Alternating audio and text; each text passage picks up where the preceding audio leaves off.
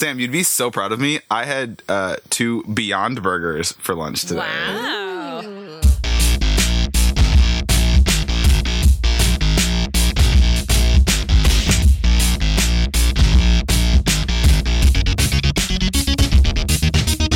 Hello and welcome to another episode of Let's Rewatch, the show where we watch movies we loved in our youth and find out if they're still any good. I'm Brett. And I'm Sam. I'm Ash.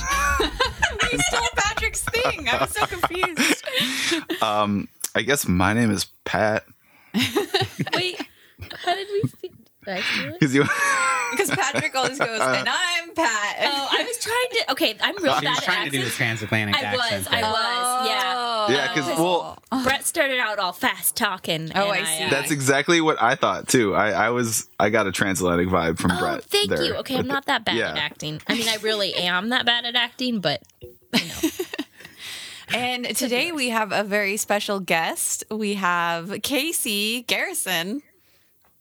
Welcome. Say- this say is hi, your time. Casey. This is your moment. You can You talk speak now? No, you Yeah. can't talk now. we, we gave him we clear told Casey to shut up before. before we said, "Don't talk until we introduce you." you sit there and you think about what you've done. this is a podcast, and you're not allowed to talk. On yeah. it. you're just here. Share your Put on looks so human clothes for this today. But yes, welcome to Yeah. the show. And Casey, you are an accomplished writer. How many books have you written now? I I I don't know. Oh no. Actually, Uh, this many, right? Podcasts. like- so this works. This many. Yeah, big fingers. eleven or twelve under one pseudonym. Ooh. Nice. That's crazy. That's- we That's got- like so many books. Double novelists on our podcast right Yes. now. So now Patrick feels uh, comfortable with his own his own kind. Yes. we, we've got one of you, Pat. And uh, you That's write. racist, you guys. Uh, tell tell the people about what you write and where they can find you. I write murder mysteries and horror, and you can find me in Portland, Oregon. Okay, but your books. And you Yeah, can just go search murder mystery books and you'll definitely find Casey's work. if you would like a book, show up at Casey's doorstep and ask for one. uh, you can get them pretty much on Amazon.com, uh, Wattpad. There's a few available to read for free, and also Smashwords. Yeah, and a couple of them are like number one in your category, right? On Amazon. Yes, I have two that were number one murder mysteries in their respected category subcategory. Congratulations. That's Yeah, that's right. Very cool. Yeah. So naturally, we brought you on for a musical. Uh, not just any musical, a murder musical. Wait, really? There's murder in this? Oh my God. Yeah. Oh, right. okay. I didn't realize that, and now I'm even more excited. If there's one thing Chicago's known for, it's Moida. murder. Pizza. Oh, There you go. murder. Thank you. Thank you. Let's take it easy. Yeah. Oh yeah, it's On my- uh, Patrick is in my home- Chicago. No, you're No, not. he's You're in- No, I mean I'm Cincinnati. from Chicago. Yeah. I'm originally from Chicago. Yes. We're talking Um, just the Patrick, is it Movie known play. for murder? Not Yes, the I mean, um, yeah, it's but y- that's part of it. it has a know. very high murder rate. Patrick But looked it's very self-conscious lovely. it is. I love It's- Chicago. It's a great. No, it's great. Listen, I, you know when what? murder's Honestly, around the corner, you become a well-developed person because you really have to watch out. You know, so that's that's what made Patrick into who he is today. Yeah. I'm gonna do a 10 second quick plug for the city, and that, um, not that it needs my help with its tourism, but uh, I'll tell you honestly, it, it's just because it's so massive. You know, of course, crime numbers are high, but anywhere you would go, like as a tourist, you're pretty fine. You're pretty safe. It's yeah. Yeah, I mean, But, uh, me and Sam, I think Chicago, prob- well, me specifically, favorite city. Like, I love Chicago. Yeah, it's it's great. In this, put this way, it's great in the summer. I'm a warm weather, so I love the city, but I'm also a warm weather person who despises winter. Who I hate winter. So Do you hate it If- enough to kill? Um, yeah, you gave me no. Chicago. Yeah, I- I'd love like uh, Southern California weather in Chicago. Yeah. For- Uh, it gets that also can be too extreme because we moved in 114 degree heat. That was a um, bummer. It just depends on where you're in Southern yeah. California. Where I live, Ash it's is chill at 65 the beach. degrees year round. Yeah. Wonderful. Oh, you're so spoiled. Yep. Well, If you want to learn more about Chicago, you can read about it in my book, Deadliest Places on Earth, available on Ooh. Amazon.com. Ooh, Oh, that's definitely adding to the. Sorry, Patrick. We're not helping you. out. wait. So Casey, is that? I saw that because I was looking at. Is that a, a fiction or nonfiction? It is my first nonfiction series. whoa. Ooh. Interesting. Cool. Cool. I'm planning 10 of them in the series and then publishing them hardcover in two volumes. Ooh. oh my God, you're right. ambitious. That makes me feel. Uh, that just sounds like a lot of work. Planning ten of them. I, I plan like one and a half books in advance. That is awesome. Um, But yeah, if you hadn't guessed, we're watching Chicago. yeah, I I was like, Yeah. I can't even remember if we said No, we didn't. the name. yep. Um, yeah, Chicago, the 2002 classic, uh, starring Renee Zellweger, Catherine Zeta-Jones, Richard Gere, um, a few other Richard, Richard Gruyere. Gruyere. That's apparently Like what- the cheese. like the cheese. That's apparently how we're supposed to refer to him on the podcast, Oh, I see. according to Brett. Uh, this The journey. yeah. Yes, exactly. Yeah, exactly. um, so in this musical too is also Queen Latifah, which I had totally forgotten about. Oh. Yeah, Didn't she? Didn't she win an Oscar? Or she was nominated for I an Oscar? No. Sure. That I, that did not come up in my search, but I have some cool shit that I researched. Um, Christine Bar- Baranski, who um, you remember from Mamma Mia, Into the Woods, Birdcage. She was nominated. She was Oh, okay. excellent. Um, Birdcage. Oh, we got to do Birdcage. It's a great movie. Yep. And then we also got Lucy Liu in this, which I had forgotten about. Wow. Oh, and of course, uh, John C. Reilly. Yay. What Yeah. a diverse cast. It's a great cast. yeah. Wow. So our director here is Rob Marshall, who he most recently directed the Mary Poppins Returns movie, Ooh. um, okay. Into the Woods, Nine, which I hadn't really heard of, Memoirs of a Geisha, um, Pirates of the Caribbean on Stranger Tides. Oh. Wasn't So nine, was nine the animated one with the weird little puppet guy? nope, There, nope, not that, that, was one. the. There was two. There was an animated Puppet Nine, and then there was one. I think it was a musical. I didn't see it, but is it? Um. It's Oh, what's the guy? The I think isn't Daniel Day Lewis in it or something? Or something? It Uh, is Daniel I Day Lewis. Yeah. yeah, Excellent. Cat. Nice. Yeah. yeah. There's just so much dumb things in this head, and, and I forget. I, I forget to do something in the afternoon that my wife told me to do in the morning, but I remember who started a movie I've never seen. Listen, what the way I think about it is you have to make space for the important things. And the first one wasn't an important thing. It's it's part of it's part of being a professional media consumer. yeah. Mm-hmm. Mm-hmm. Um, okay, so some some numbers facts before I get into the cool facts. Uh, it has a projected budget of 45 million, um, Wow. but it grossed 170 million Holy shit. in just the US. Worldwide, 306 million. So this was definitely a success. Uh, yeah, they did good. yeah, Yeah. they did. I mean, I remember like my mom and my grandma had the soundtrack and were like listening to it when it came out. So definitely had some staying power. Interesting facts Chicago, I think of it as a film adaptation of the play. It's actually a remake of a 1927 film named Chicago. Hmm. This is Casey. When I told Casey we were watching Chicago, he was like, which one? And I was like, I didn't know there were two. Yeah, yeah. so who knew? He did. Casey did. Casey knew. Um, so the film was based off of a real person.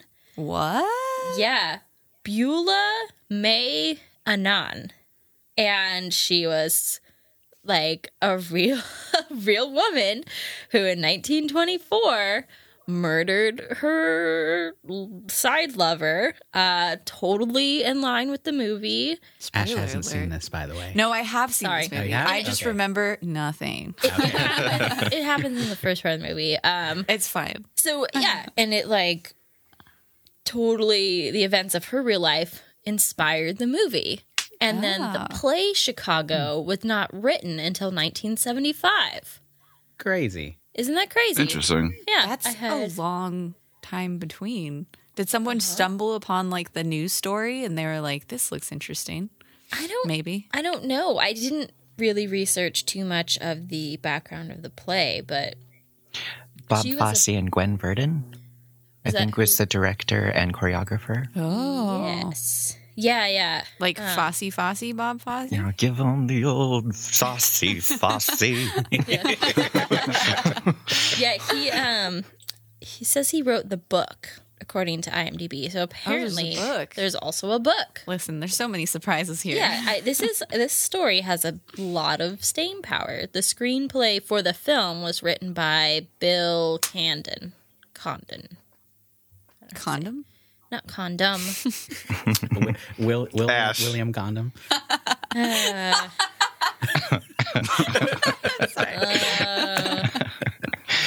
Why is it?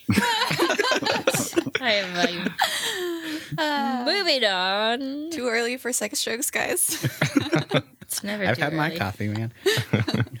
Uh, yeah, that was about the extent of the cool facts that I looked up. I realized after Brett pointed that out, I was going to go into more detail about what happened with Beulah, but it Spoilers. it will spoil the movie. Yeah, so oh, maybe I talk about that after. shoot. But but Casey, you seem to know a lot about. Yeah. Do you have any facts? Mhm. I was producer and marketing director, and no, that's it. Not on the movie. But no, on, and on the, the play. In the play. Yeah. Um, I, that's where I thought I was going too. Patrick was like, wait, "Holy what? shit, man!" Buried the lead here. I um I have a background in musical theater before I went to film school, and worked on a lot of plays like Into the Woods, uh, Chicago, Mamma Mia.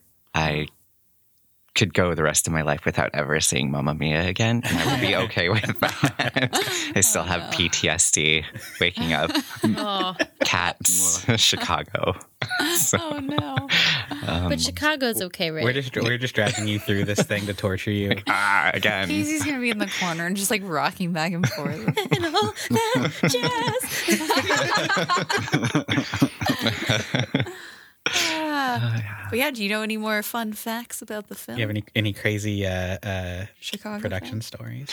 Um, I do have one that was behind the scenes when we held auditions for it um, in community theater. We didn't have enough women who auditioned for it, so we turned some of the women roles into men roles. So um, uh, one of them, uh, the Renee Zellweger character, who we'll see, was played by a drag queen. Oh, cool. that sounds That's awesome. That's cool. Yeah, That is awesome. I love that. That sounds like a lot of fun. And the set design was the easiest set design I've ever worked with Oh, because yeah. Bob Fosse was a minimalist, apparently. Oh, So he never uses backdrops. It's just black curtain.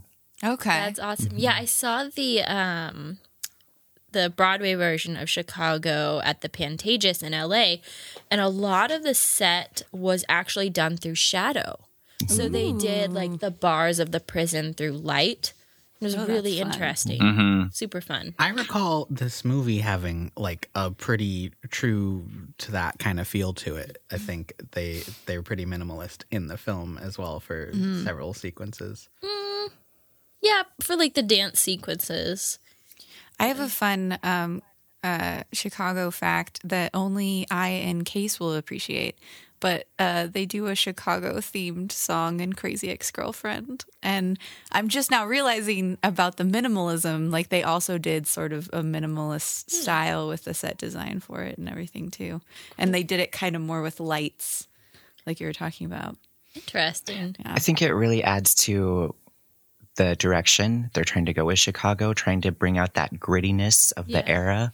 Like everything is kind of noir and dreary, and Yeah. you know, you think you might need a tetanus shot every time you go into a bar. Sounds fun.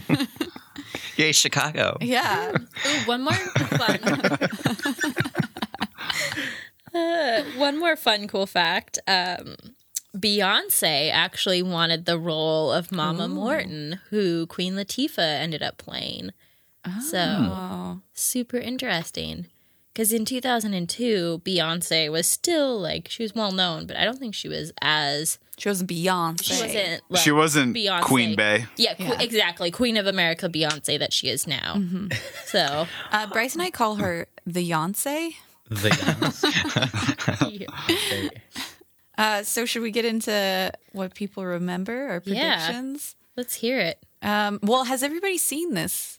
I guess No. So No, in case you haven't seen it. Pat? I've actually I've actually never seen the movie, Oh. but but I have seen the Broadway show on Broadway. Okay. Interesting. which kind of I was laughing at it because I was living in Chicago. My now wife, at the time girlfriend, was in New York for work. She extended her trip through the weekend. I flew out to meet her for like a three day, just hop around Manhattan for three days. She wanted to do something. Which we, we touristed it up, you know, all like the most hokiest touristy things ever. Um, so she wanted to see a Broadway show. Chicago was playing. So I'm like, so you have me take a flight from Chicago to New York to go see Chicago? Worth it. That's hilarious. But yeah, I've actually never seen the movie. Oh, So- okay. Do you remember who played? um Who was in your play? no. Um, When I saw it in L.A., one of the other members of Destiny's Child was playing Renee Zellweger's character. Oh, Oh, cool. Super funny. I didn't like her characteristic. She played oh. Roxy as super ditzy, and I did not. I did not like it. But I mm. like that they cast a black woman to play her. That was cool. Mm-hmm. Um, I remember really liking this movie. well, this was your pick, right? We didn't talk Well- about that.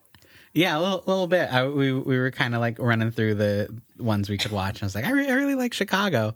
Yeah, uh, I think we brought it up during Moulin Rouge when we were talking about musicals. I'm Like, mm-hmm. oh yeah, We were gonna do Sound of Music, but it was three hours long, so Yeah, we're, we're not doing Sound of Music. case. Um, but uh, yeah, I, I've seen this movie.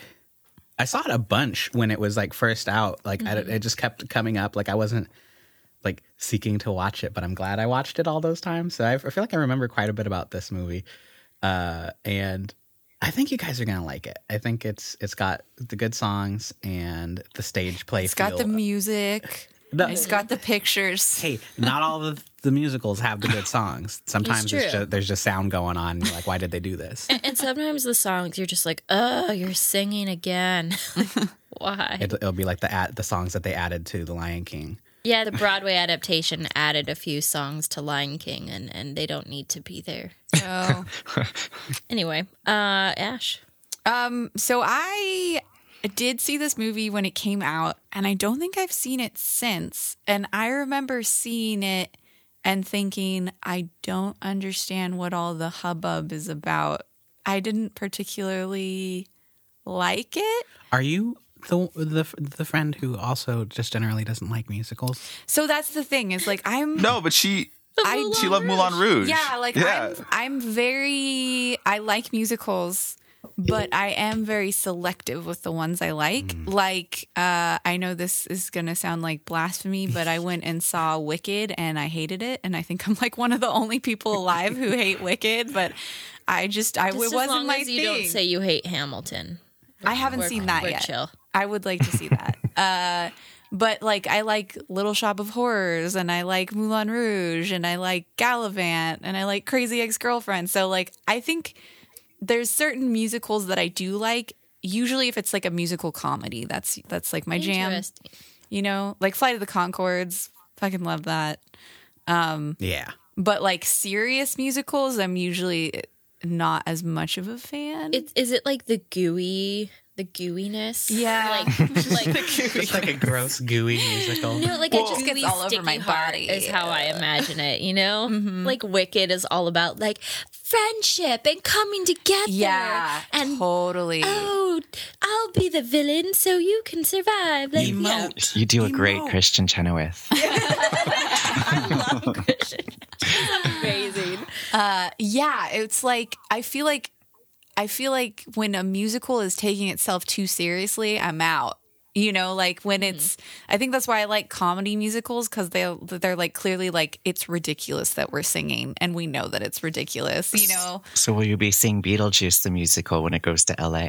ooh, Wait, is that a real thing? I didn't know that was a oh thing. my god. Yeah. Yes, I Feel will be seeing yes, that. definitely. I don't know if that would be good, but I will go and see it.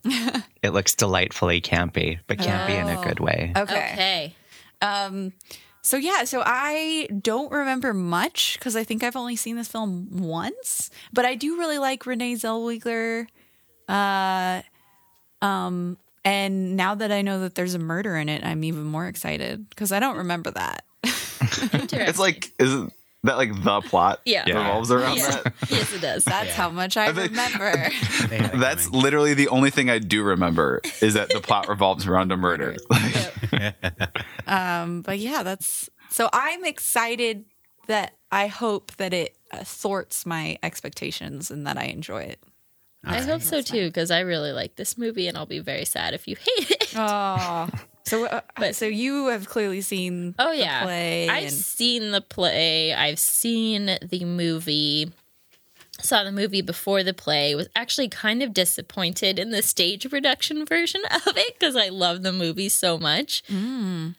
Take that, Casey. Shots fired. I, I, I think if I had seen it the other way around, it would have been much better. Um, and also the the fact that the Roxy character was played as Ditzy, and that bothered me. So, um, but the movie I thought was really well done. Uh, they really like walk that line between like feeling like a play but still feeling like a movie and the songs don't feel annoying or slow the plot down from my memory i hope i'm correct I think there's like one slow one in there. Oh yeah, yeah. But I think it's gonna be fun. The actors are amazing. Uh, they did a lot of work, like learning how to dance for these roles. So like Richard Gere and Renee Zellweger, I think Catherine Zeta-Jones too. They all did all their own dancing and singing. So Choreographed dancing is like really hard. yeah, While singing. while singing. Yeah, have you ever tried? I can't Yes. It's very difficult. Yeah. Um, Pat or Casey, whoever wants to go next. Um, I, I remember liking the live show, enjoying the live show. So I'm anticipating kind of a mild enjoyment. I'm not the biggest musical fan. No, but I'm saying I'm saying I don't remember. Honestly, literally, I don't remember anything except, like I said, it has to do with 1920s era Chicago crime and a murder, a murder case. But uh, I remember enjoying the show. By the way, Ash, uh, I love the shout out to Galavant. I loved that Oh my show. god, I that love I thought was that was so hilarious. It's the best. Um, it was criminal that that got canceled. But uh, so I, I think I'm anticipating to enjoy it. I'll just put kind of a uh, like like more than like, Moulin what's the word? Rouge. More than you enjoyed Moulin Rouge, probably. Yeah, yes, I think yes. If we're ranking, if we're ranking musicals, which I don't want to pit them against each other because that's not fair to them. I do. but I do. I do. I predict I will enjoy it more than Moulin Rouge. Okay. Okay. I mean, obviously, the Disney musicals are at the top for you. I mean, they're just in their own category. So Yeah, obviously. Gosh. Weird. So Casey, what are you expecting? PTSD. Well, look, there's going to be some crying, some memories that I've forgotten that will come flooding back. that's Casey. Casey crying, not in the movie. yeah, that's me crying. Not the characters. Um, oh gosh, it's the way I feel about Chicago is is I call it big butts. It's like that. you cannot lie. it's like that song Anaconda, um, where it's really fun the first fifty to seventy five times you hear it, and then afterwards you just never want to see it again, like no. like an ex lover. Dear. Um, Why did you say you were okay with watching this? Because it's a musical and it's a murder mystery, and you guys picked it out, and it's a, probably a better choice than our original. And it's just, I feel like it is so overplayed. Um, since 1927, it has been on a revival at least every year and a half, and it seems like it never stops touring. Like, like we get it, Chicago. I, w- I would like to see Chicago leave Broadway for more than five years and make room for make room for um, a little bit Tucson. more, more diverse, other higher quality shows that aren't overplayed. Like I really don't need to see Cats or Les Miserables ever again. But I would love to see A Gentleman's Guide to Love and Murder played more. It was a brilliant, well acted play, very very Agatha Christie. People get knocked off one by one in a very humorous way. Ooh, So that's fun. I would I would like to see these side or off Broadway shows mm-hmm. get more more exposure. Okay. Yeah, like that little one called Hamilton. I don't think that needs any more exposure. Hmm. but it's great. The Last Ship was a beautiful play composed by Sting. And it was this beautiful epic love story set in in the industrial revolution of Scotland where people were losing their jobs and it's loosely based on a true story that um, two young lovers torn away by hopes and dreams and a father's unyielding expectation for his sh- son to work in the shipyard who um, was mortally injured when an accident happened. And um, it's So just that's the movie you're going to be playing in your head. singing along to the wrong soundtrack. so, I mean, and that only had such a short run. Um, I got to see the poster while I was in Liverpool, but it didn't open until the day after I left. so I really missed out. So get rid of cats and they miss in Chicago and, and bring some of these underrated plays in.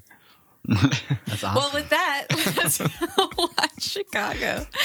yeah, we're gonna go watch Chicago. Join us when we get back.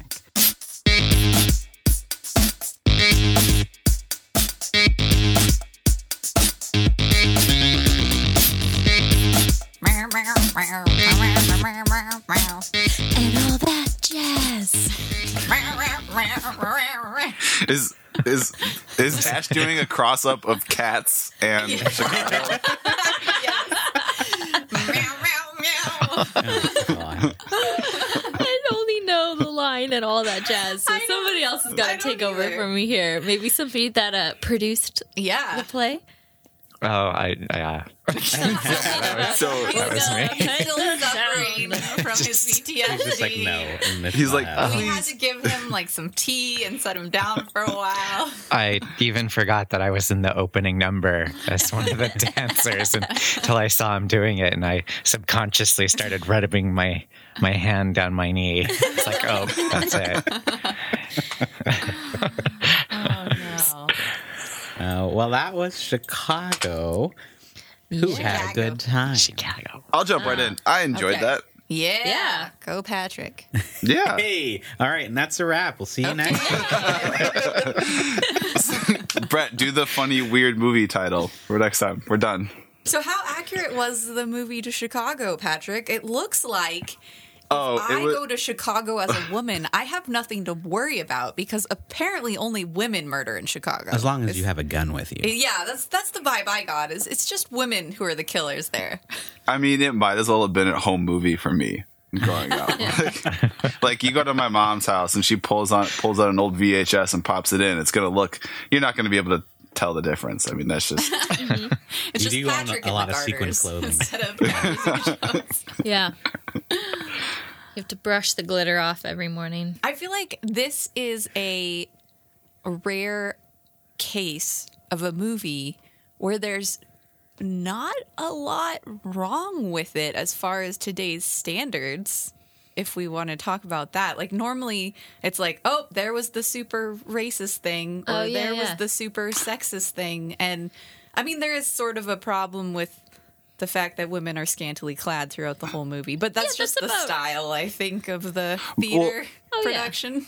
especially a movie that not only was made 17 years ago and a lot and that doesn't seem that long ago but as we've seen in the movies we've watched a lot has changed in those 17 years um, but not only that but that was set and originally written way before that and set Yeah. in the 20s I mean, leave it up to those ostracized, like, gay theater people to have a very inclusive story. Who would have thought? Who would have thought? like, job, Casey. I, I'm making assumptions about who wrote it, but Yeah, I you mean, know, like that was definitely the uh, the most uh, the most like weird social stuff I could say about it now is just like the directing. Like uh, I, I was watching this uh, thing about you know the male gaze stuff, and it's just like there's shots in this where it's just like yeah, burlesque is fun for everyone, but there's also some shots where it's like.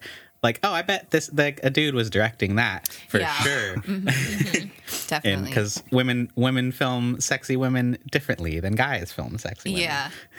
Yep. There are a lot of butt shots. lots for of sure. butts, lots of lots of the crotches and Oh. the, the boobages.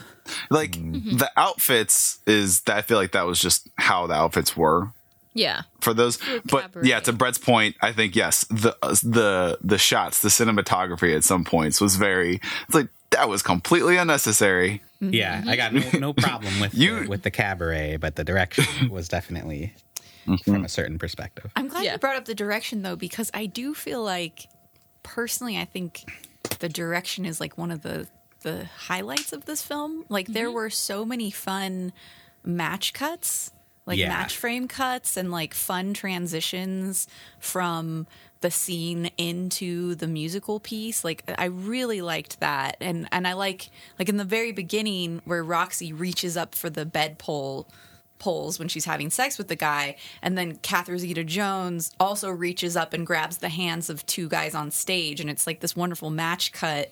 You know, mm-hmm. there was so many of those that were really fun. Yeah, totally. I mean, the movie was full of it, and they had like the flashbulb transitions a bunch of mm-hmm. times. yeah, and Uh, I feel like they did a really good job of not going too over the top and making it feel like a traditional movie, but also being really careful and deliberate about what parts of like cinematography and film they added to plus the play. So like in a on a stage you can't quick cut between two different um, locations but they did that a lot in the film to show the juxtaposition of like how the characters are viewing themselves versus their real situation mm-hmm. Mm-hmm. which was really fun. I really liked that. That was that was new for me, and I li- I had written that down. That was a point that I liked because in the actual sh- live stage show, they can't mm-hmm. do that where it's cutting between the the quote unquote like real world version of the scene mm-hmm. and then the mm-hmm. cabaret version of the scene. Mm-hmm. You just pretty much get the cabaret version. So that was I kind of liked that. Uh, I'm really curious though, Casey, just as someone who I know you've just been, you probably could have closed your eye. You probably just t- could have taken a nap and then still woke up and talked and, and woken up and had a talked about this. in his lap the whole time. Oh, okay, yeah. in I was, heaven, I was pretty so- happy. Devoid of your own personal, the fact that you spent, uh, sounds like so much time and energy just running this into the ground. Did you still find it somewhat enjoyable? I did. Um, using seeing the different interpretation uh, on the screen versus on on stage was quite unique. Even though the the main parts of the storyline and the whole concept is fluid throughout from from the play to the screen there are some unique things that you can do on the screen that you can't do on the stage. Like mm-hmm. like those match cuts were really impressive. Yeah. but um there are some ways you could pull it off. Like i've seen them do split stages mm, where mm-hmm. both scenes are going on at the same time. Mm. The um, actor runs back and forth kind of thing. yeah. Yeah, I was asking you while we were watching it how they did um, some of those, like specifically the transition to her. F- I think it's like Roxy's first song from yeah, when she's yeah when she's her like husband admits that he wasn't the one that shot her yeah, and at first she's praising him, and you were saying that for your production, she you dimmed all the lights, and it was just a spotlight on her, right? Yeah, so we did um, sort of a 25% illumination on the rest of the set, so you can still see other characters moving around back or um, in the background, but the main the the focus light was On her. on Roxy Hart's character as she moved around and would dance and come a little bit closer um, downstage toward the audience. You'd mentioned something really interesting too about having multiple layers of curtains that you could close and open to Oh, yeah. reveal different scenes. and people could set dress while they're still performing behind another curtain. Correct. We were using um, three three different layers for the curtains. Um, so we could be setting up for two scenes or another scene ahead while the actors are performing in the very front. Did you have an intermission? We did. Okay.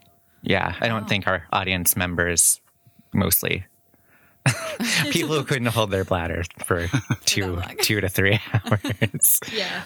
Um, yeah, it, I think it would be a little bit longer because we do have to on stage allow for extra time to do set dresses, um, the intermissions, and such. You know, that could add an extra two to three minutes between every scene. Wow. Yeah. So two hours can stretch to three hours really quickly. Wow.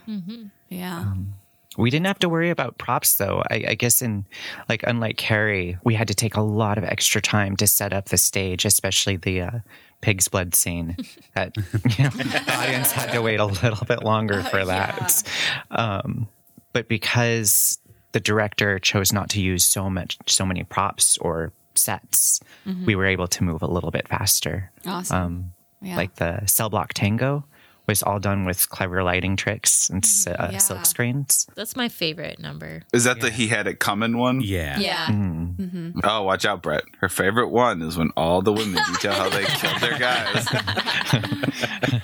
You better watch out for your animal loving vegetarian guide dog raising wife. And you know, don't chew gum because apparently that's like the threshold. It's just all you have to do is chew gum, and then you can be murdered. Not chew, pop.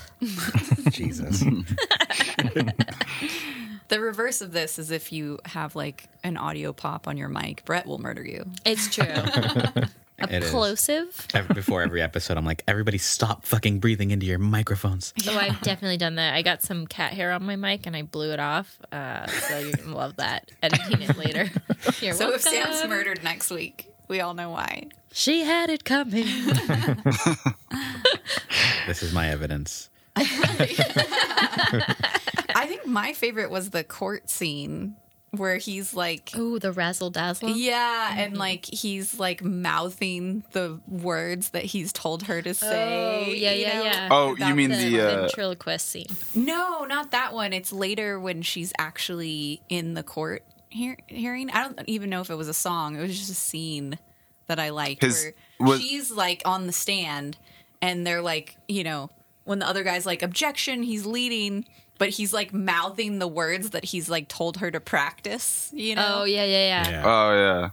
It was great. Yeah, that was a beautiful moment. and they're like doing everything that Catherine Zeta Jones had like pitched to him. And um, you were saying, Sam, some of the similarities of the real woman Oh, and yeah, the yeah. movie. Um, so as crazy as this story is, like a lot of it happened to the real lady. Um, so Al- Alua, Balua, Bueller. the the IRL Roxy. Well, I'll just call her that because I can't say this 100 year old name. Um, yeah, she really did shoot this guy in her master bedroom that her and her husband would share. And You her- said she shot him in the back though, as he was like turning Yeah. around.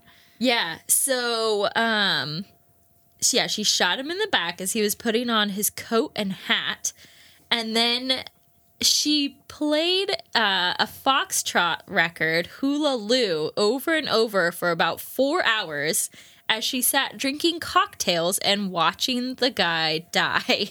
Hardcore. Hardcore. And then she called her husband and said she had killed a man who tried to make love to her. And her story, like Roxy's, like changed over time. You know, she like added and Did she do the fake uh, baby too? I can't Did she have a habit of jumping into random soliloquies? I don't know. Um, so her final story for the trial is that she had told Caldested, the guy that she shot, that she was pregnant. They struggled and they both reached for the gun.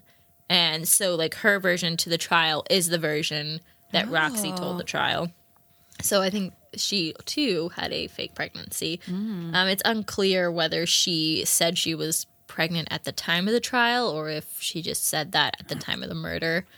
Um, but yeah, her poor husband, Albert, pulled all of his money, got her the best lawyers, stood through her through the whole trial, and then the day after the trial, when she was acquitted, she announced, "I left my husband. He is too slow," and then divorced him. Oh, Wow, this was like a really, really true story. Yeah, yeah, yeah. So it took like two years for them to actually be divorced, but she, at the time of divorce, claimed that her husband had deserted her.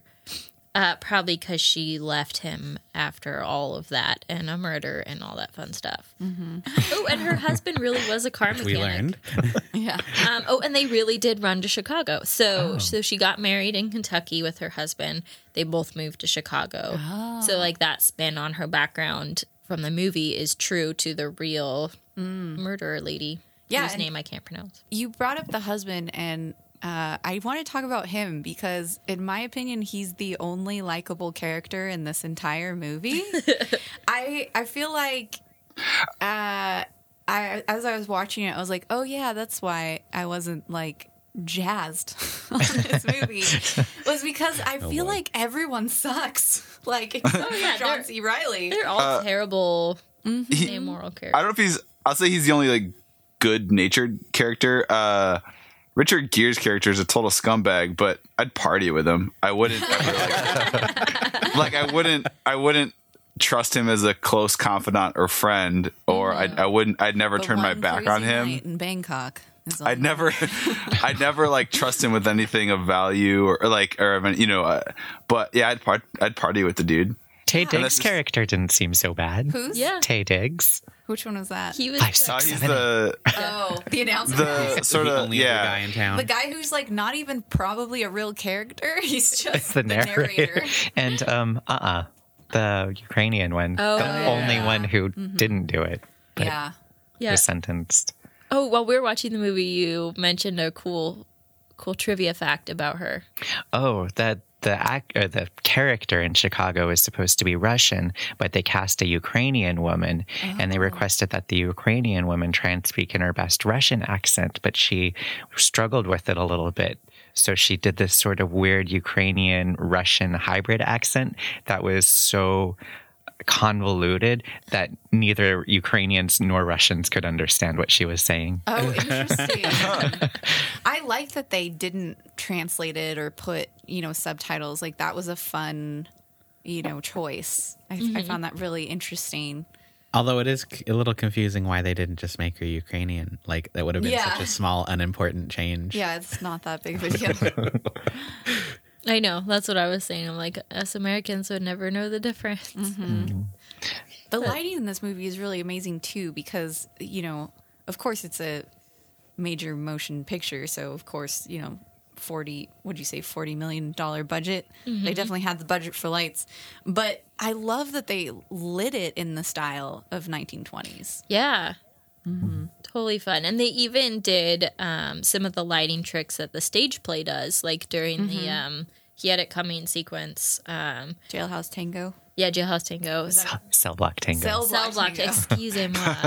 um, they How like dare use you. the lights to Jailhouse look like Rock. bars. and Yeah, yeah, that was Yeah. really cool. It's great. The costumes were amazing.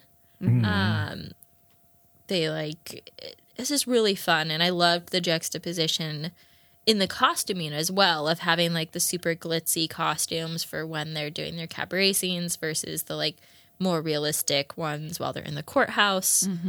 Richard Gere's sequin suit. Yeah, that was amazing. That was great. You know, um, when it comes to costume and hair design, the director asked Catherine Zeta Jones to keep her hair long because she wore her hair long at the time, but she couldn't do it. She was doing all these flips. She did her own stunts, but she couldn't do her stunts in heels, doing flips hair. while pregnant with hair flying all over her face. Yeah. So she insisted on cutting her hair into the traditional bob of the late it twenties. looks so cute on her too. Yeah, it does. Yeah, It's good. that that was one thing that struck me. Man, that especially their final number, that oh. looks so exhausting. I The know. dancing that they're doing, and they did a great job. Like, mm-hmm. Yeah, And uh, we were talking about how um, Rese- Renee Zellweger just looks ripped in this movie. She Yeah. definitely like looks when they're buff. they're booking her into the jailhouse and she has like her arms on the measuring wall. Yeah, We're like, damn, that girl could punch your lights out. Yeah, they they were all very skilled. Even mm-hmm. Richard Gere had to take three months of tap dancing courses just to do that scene. These actors were very impressive. Yeah, I feel like this movie is all about the music and the dance, of course. And for me, the plot was just not the best. Like the plot and characters were lacking, but the music and dancing numbers are just like amazing. And like I said, the direction and lighting and everything. I can see why people like this film, but I just felt like story wise, it was lacking for me. Characters that I related to or liked or were, you know, I didn't really care if she died or not. you know? Oh, I was gonna say because I guess that's fair if you like because the I thought I feel like the point was that her character. I mean, everyone was so reprehensible. Mm-hmm. it just made it hard for me to to care about any of the characters you know So mm-hmm. it's i think it's all about like the plot twist of like oh she's pregnant you know mm-hmm. Yeah. um, for well, sure it's it's it's like the the mirroring of like it's a play within a play of like these people are putting on a performance to cover up for how terrible they are. So you're not watching it because they're good characters. You're watching it for like the fascination of like wondering how low they'll stoop. It kind of just felt like a like a procedural, but like from the criminal's perspective. yes yeah totally yeah um yeah it's interesting because like you know moulin rouge is the sort of the same as a play within a play you know um but yeah i just i just don't fall in love with any of the characters here which i think was what how i felt when i originally saw it No, I understand. I mean, I could I could see that because even the most awful villains should have some sort of redeeming quality to make them likable in order to give them uh, Yeah. more depth and dimension. Because if, if you don't have that kind of depth and dimension, you're getting what is a Disney villain essentially, Yeah. and nobody wants a Disney villain. You want you want something like Sweeney Todd, that actor. Um, I'm talking about the the Angela Lansbury version, not the Helena Bonham Carter, which I still enjoyed. But even Sweeney Todd himself was an anti-hero, but he had so many redeeming qualities. And unlike Roxy Hart, who just killed out of crazy, selfish irrationalness, we saw Sweeney Todd go into this downward spiral because of what society in London did to him at the time mm-hmm. and forced him to make all these terrible decisions until he saw nothing but revenge. So, that sort of depth and dimension we can understand and relate to mm-hmm. his anti hero side. Yeah, and I think it would have been easy to inject a little bit of that for both Roxy and Catherine Zeta Jones because I would have liked her character to be a little more likable too because she was really interesting. You mm-hmm. know, yeah, kind of both the same character, just at opposite ends of their career, right? You know, one's beginning and one's at the end. They are, but this is gonna sound weird, but there is an honesty to Velma's dishonesty. Mm-hmm. Mm-hmm. If that makes, she's very that it, it felt less. I don't. At the end of the day, they're both just trying to, you know, scratch and claw their way to get to what they want and cheat the system and get away with literal murder. Um, but there was just something about Catherine Zeta-Jones Velma that was very honest and not cruel or vindictive about it. He was just very almost pragmatic, where it's like, this is where I'm at, this is where I need to get to, and I'm going to work to get to that point. Whereas like Renee Zellweger's Roxy was just so, so devious, so just. I will literally the nicest person in the world. I will just stab him in the heart. Yeah. Uh, figuratively, she'd probably do it literally too. Um, Interesting, But she- I felt like Velma was more shady. Oh, than I, I got the personally. I got the yeah, I got the impression Roxy's threshold for what she would be willing to do was way way further out there Because she Velma. appeared in court with the diary and like, you know, tried to put Roxy in the grave. Well, that Well- was what Richard Gere's character revealed at the end is that he planted. Right, but she didn't know that. Velma. I think didn't know Velma that. no. No, she didn't know. She says she said she didn't know because Mama gave it But- to her, and Mama was like, "Oh, I." Mama told her I found it in Roxy's room, and so Velma So- totally thought you know that she was going in there to. But I would like to point out that that's doing the right thing. Yeah. If she, if, Well- if she had, if she thought she had the real evidence that would prove her a murderer, but she wasn't doing it for the right reasons. Oh, who cares? but we're talking about the morality of her character. I'm just saying she was doing good. Yeah. Well, the thing is, though, the, the point of that was that she was implying that she'd gotten a deal from the DA, but if he wasn't involved at all and she didn't actually have a deal from him, then she was in on it. Because why else should would she have done it? Or maybe she had the di- diary and she reached out to him and then he made the deal. I don't Well, know, but I think he planted the diary and didn't tell anybody. Mm-hmm. And Richard then- Gere did. Yeah. and then Mama gave it to her, Velma, and Velma went to the DA saying, "I have evidence. If you do a deal with me, I will give you the evidence." Is Okay, usually how okay. that would work in that scenario. But and again, it's all subjective. I was just left with the impression of here's what's different about the two of them. Mm-hmm. Velma made a ter- did something really terrible in a serious in the heat of the moment. They both did, but Velma did something terrible. She realizes it was terrible. She's like, I know that was terrible. I'm still going to do what I got to do to get myself out of it, mm-hmm. but I'm never going to do that again. Holy shit, that was a fuck up. I need to just kind of watch myself. Mm-hmm. Roxy strikes me as the type who looks at that same situation and is like, I can get away with murder and will a hundred percent fall back on murder as a problem solver that in the was her whole future. That's Yeah, yeah, well, here's because I Yeah. feel the exact opposite about the characters. Well, here's the the difference between their two cases too. Is like Velma knows it was wrong and is denying she ever did it because she knows that if she admits it, that you know she would be guilty. Uh, Roxy is like, yeah, I did it, but it's okay. So I think that's where that comes from. Is like, Yeah, it was like even in the moment she was just, it, like her trying to talk. and I do uh, it again. Yeah. Yeah. And- But Velma says like she has that whole he had it coming, and she even says in the song, "I would do it again." Like I don't think she is like I will never murder someone again. I don't. I don't think that's her character. You know, and I it could be the actor's interpretations because I did see my first uh my first time I've ever seen Chicago, the Catherine Zeta Jones character mm-hmm. Mm-hmm. played the character way more timid and shy, whereas mm-hmm. Catherine Zeta Jones, you know, when she was stomping during Yeah. the cell block tango, like she was angry, stomping, like Yeah. ferocious. And the version that I'd seen was she seemed genuinely sorry for it. The way Yeah. that the actress yeah. So I So wonder it- if that's how was oh. that how it came across when you saw the play, Patrick? Is that where you're maybe getting that vibe? Too? No, I'm I'm trying to think back. Um, I'm a, I'm a little on Pat's I'm on side, Pat's side but too, it's yeah. mostly like I feel like Yeah. they had uh, um she literally it literally was says almost like she would do it the again. honest though. but like the honest mobster kind of Yeah. thing where it was just like like yeah I know I'm doing wrong Yeah. but like there's a code be to the with evil. I'm doing Yeah. whereas like Roxy was like I will just fucking kill people because it's Yeah. it makes me a celebrity But what makes you think Roxy? Like I don't. I just don't know anything that Roxy said that would point to that. it was just the sum whole of actions and everything. It was not.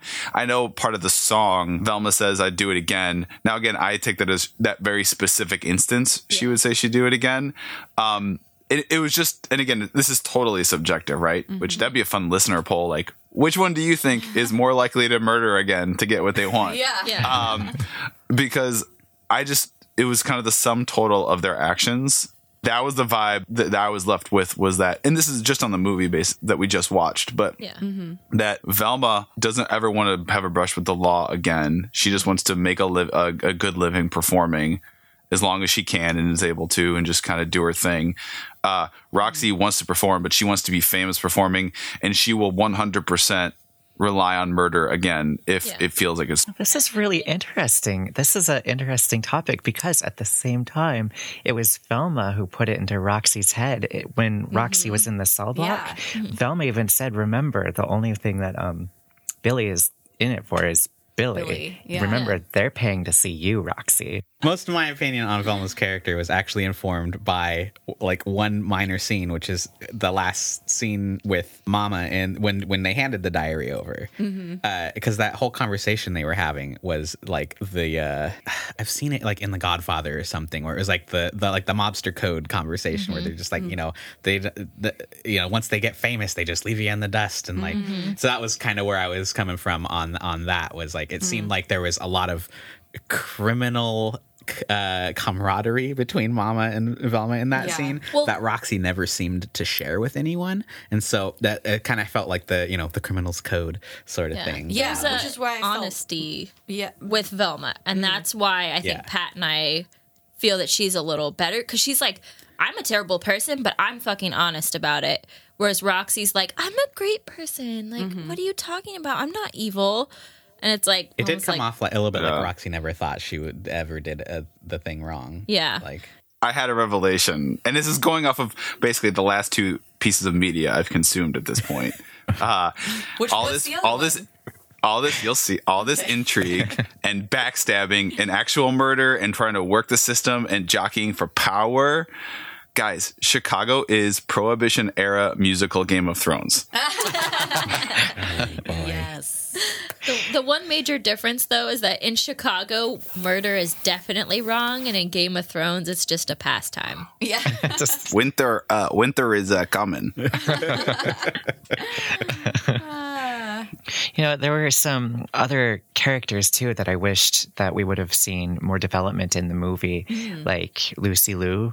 They did such a wonderful job of creating this new feisty character, and I fell for the razzle dazzle. I mean, I wanted to know everything Yeah, about this character. Yeah. And then suddenly we never see her after That's three true. minutes. I thought Yeah. she Yeah. was gonna like Whip them both into shape. Yeah, I thought she mm-hmm. was gonna become like the third member of their little thing. I, and I wanted to see more of that conflict, that richness and diversity in the characters because Velma and Roxy, despite their differences, in general, the characters were so similar Yeah. similar, that yeah. that Lucy Liu's character really could have been that dynamic Mm-hmm. trifecta. Yeah, Yeah. because she But- had this like confidence about her. Like, Mm-hmm. I'm rich and I don't need you to like validate how important I am. Like, I'm old money. I know this. Yeah. And like, it was really fascinating. I mean, they waltz her into prison wearing pearls. Mm-hmm. And then she kicks the Yeah.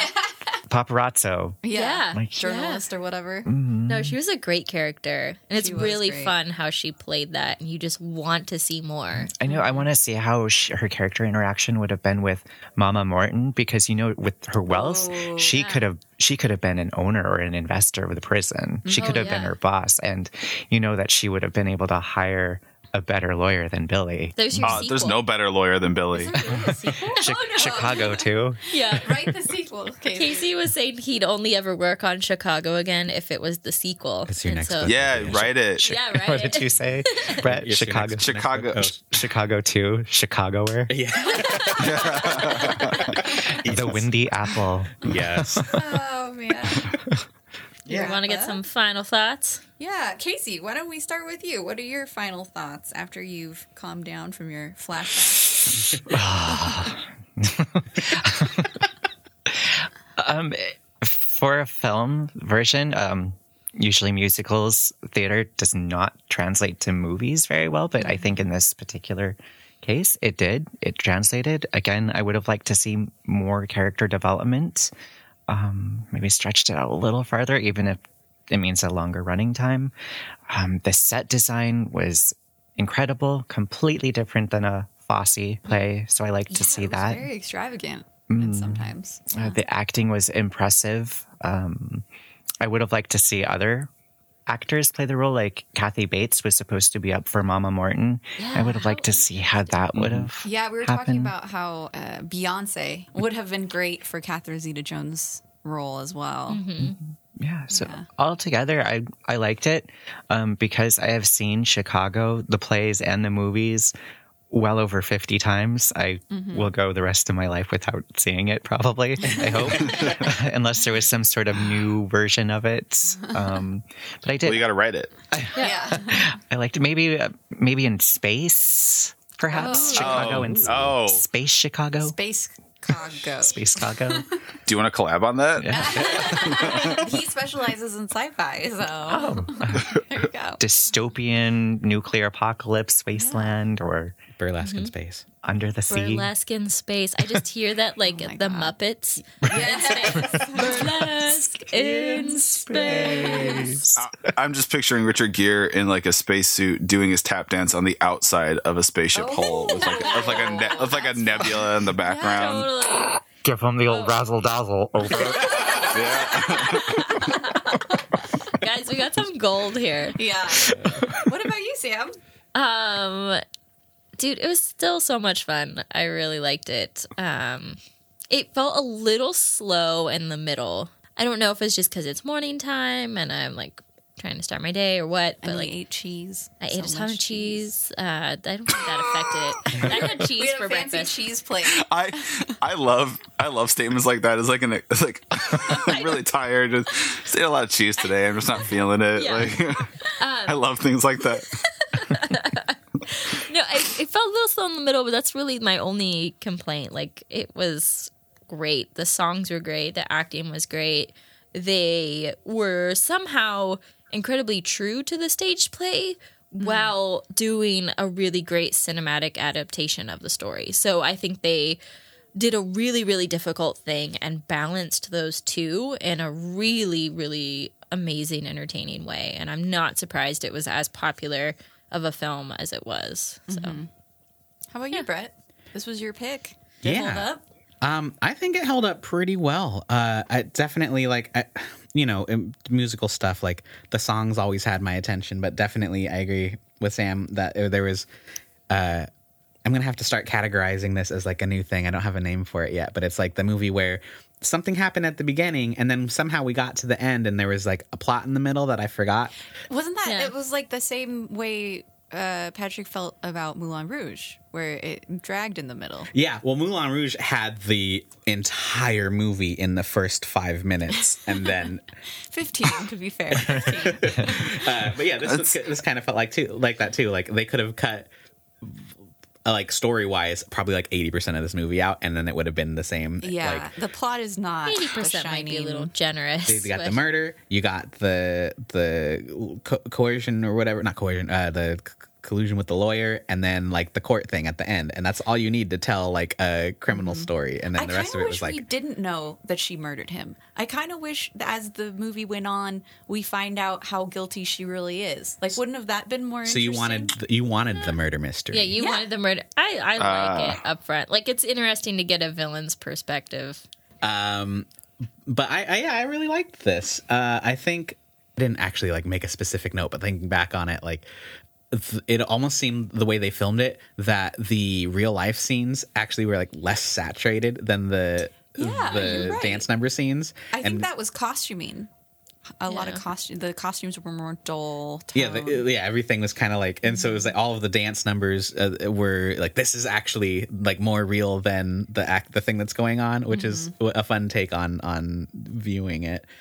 Um, John C. Reilly was entirely believable as that guy. Oh, I He know. It, Mm-hmm. it just hurts. Yeah. yeah, he's so lovable. Yeah, Poor and guy. everybody else is putting on a show, and I think that that was such a weird because he was my least favorite character when back when I was younger because I was just like this guy's fucking boring, and like, but watching it now, it's just he's the only one taking it seriously. yeah.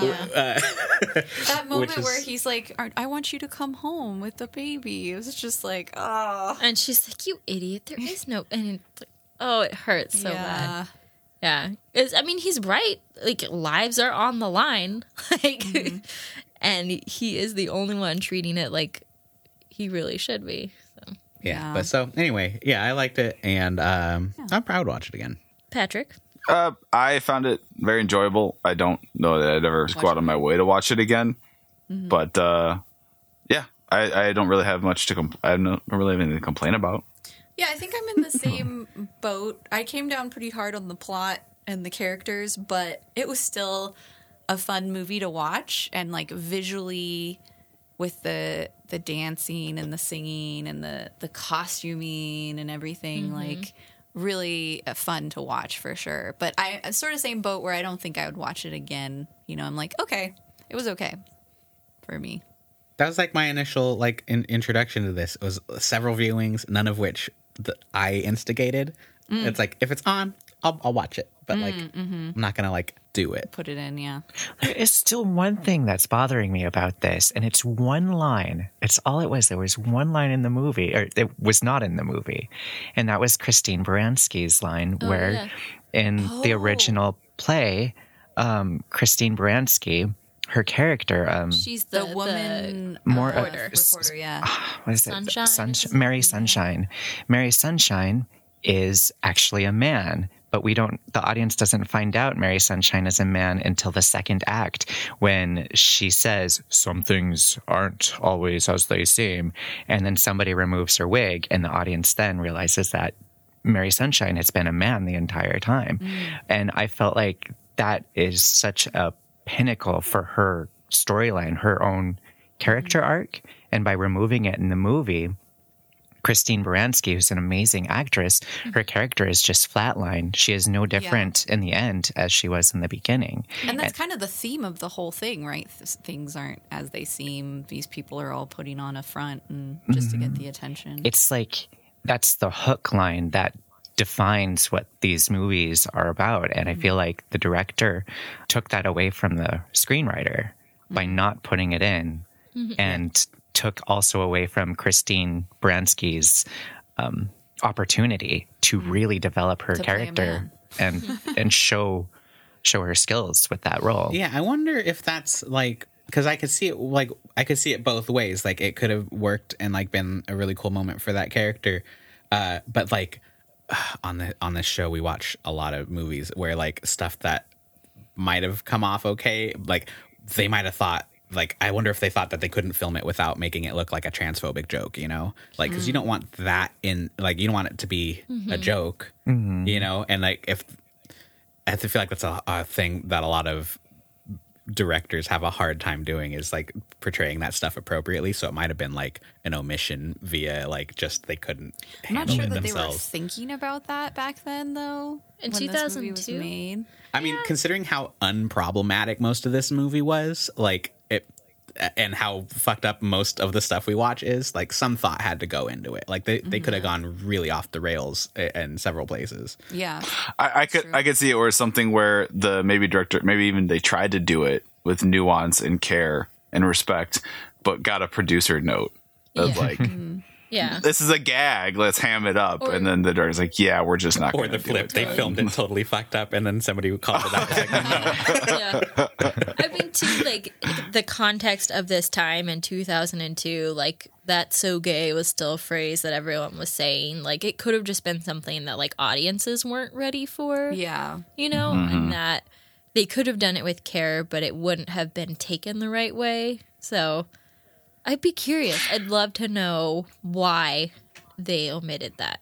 Yeah, because obviously, like done for a reason because they left so much in. They were so right? authentic, Like, yeah. Yeah, especially in um, Hairspray, um, the movie Hairspray. It's John Travolta plays the wife, and it's always been that way. It's traditional that the wife is always played by a man, and so they got away with it in Hairspray. But Hairspray, I feel, was much later. Hairspray was that what? 2007. 2007. Okay, so it came a little bit later. Well, right on. I think that's uh, a wrap on Chicago. Yeah. Uh, what you want to pitch your your stuff again for the listeners, Casey? Uh, first, I want to say thank you guys for having me on your show. Oh yeah, Of course. We've been trying to get Casey on for a long time. a really long time. Yes. Like, You're so welcome. Yeah. Thanks. Thanks Yeah, for thank coming you. on. This was a lot of fun. Yeah. And where can you're on Twitter, right? What's your Twitter handle? Um, it's at LK Scott one. I had to add the one because I wasn't the first LK Scott. How dare you? How dare you? So I Did took you it. murder him? The first one? I murdered him. I would have taken his Twitter. I mean, if you're gonna kill someone for gum, Did you try the LK Scott? Because that's just what I did. I just Oh, did the the Pat Pat Edwards. Oh, yeah, yeah. that's Chicago. Yeah. yeah, make sure you check out Casey's novels. They're really good. You can get them on Amazon. Are they on? Can you get them on Kindle too? Yeah, yeah. I would cool. recommend the Kindle one since they get updated more. Thanks, editors. yeah where, where where should where should a uh, a, a reader jump into the uh, uh, LK Scott uh, expanded universe? Well, I'm actually I'm working on one that I'm I'm actually kind of proud of right now. It's available for free on Wattpad. It's serialization. Um, I'm only doing one chapter at a time, and it is a true life version of the Tale of Aladdin. And a lot of people don't know this, but the characters from Aladdin are actual. Based off of real people. tell me Um, more. Sul- the Sultan is Harun al Rashid. um, in the early 500s, and Jafar was his royal vizier. And it was at the time of some great wars in Baghdad, Iraq. And Aladdin was actually a half Syrian, half Chinese thief who used to torment this old cart fender. And I thought that um, Princess Jasmine, who was actually an abused daughter of uh, Sultan Harun al Rashid, um, Oh. that's being locked in this palace her whole, whole life, which I don't know if that part is true, but I imagine that Princess Jasmine would have been a little little crazy Yeah. a little sociopathic and maybe socially stunted. so I, I took this story of Aladdin and turned it into a very dark, realistic horror. Historical fiction. That sounds, Sounds cool. Cool. fucking rad. And- Is there still a monkey? Um, there are monkeys, but they do not speak. Um, Iago is in it. He is um, based off of a character from 1001 Arabian Nights um, named Bak Bak, who was the Sultan's royal jester, who died in a hilarious way and in death caused this wake of comedy throughout the entire kingdom. Oh, This is in your story, or this is in real life? That, that's from 1001 Arabian Nights. So I I changed the character Bak Bak into Iago, He was a really kind of snippy hunchback who who likes to manipulate people but has a really good sense of humor. Oh, nice. Um, it is definitely for adults only, though you can find it on Wattpad. Okay. okay. yeah. Did you say the name? It's called Aladdin: A Tale of Terror. Ooh, yeah. I don't think I did see Oh. the title. Yeah. It is not Cool. edited. I'm just writing it for fun, but it's gotten How Some good you reception. something out of the passion So of far. your own heart and put it on the internet. How Without can you not editing? expect to be ripped apart? Judgment for you. Judgment um, for you. Judgment for you. it's actually number 136 in the dark fantasy Nice. category. Oh, cool. Cool. Wow, congrats. Cool. So, Awesome. yeah. Right on. Well, Yeah. thanks again, man. Thank you Thanks for guys. Thank you. We've got a website. Brett, Brett, Brett, is the website working? It's not. Is the I website need- working? Oh, no. It's it's it is Oh. working, but I need to figure Uh. out how to reinstall the SSL certificate. So it's there and Guys, it's it's safe. totally it's, safe. it's telling you it's not safe for some reason. Okay. Oh, yeah. We have let's rewatch.com, but you should follow Let's Rewatch on Twitter. Yes. And then we'll tell you when it's open again. yeah. So It's under construction because it's going to be so awesome. Yeah. Yeah. Because it's so good. We're putting in like elephants and a water park. That's how websites work. Yeah. Yeah. Maybe some like animated GIF background, like old Facebook. Oh my or god, old yeah, and a MySpace, song and a that you song. Oh, can't yes. find to turn off. Yeah, Oh, it just automatically plays a really terrible song when you load the page. Yeah. It's gonna be great. Some spinning clip art. We're on some GeoCities shit. Yeah. Yeah. Mm-hmm. But yeah, make sure you follow us on Twitter. We're at Let's Rewatch, where we do fun things like movie polls. And uh yeah. Yeah, if you liked our show, please give us a good review on iTunes and tell your friends. Uh, we love new listeners, and we've gotten a lot of you, and we'd love to get some more. Thanks for listening, everyone. We do this every two weeks. Uh, join us next time when we watch Zombie Strippers. Ooh. I thought we were doing Bear Avalanche. Thank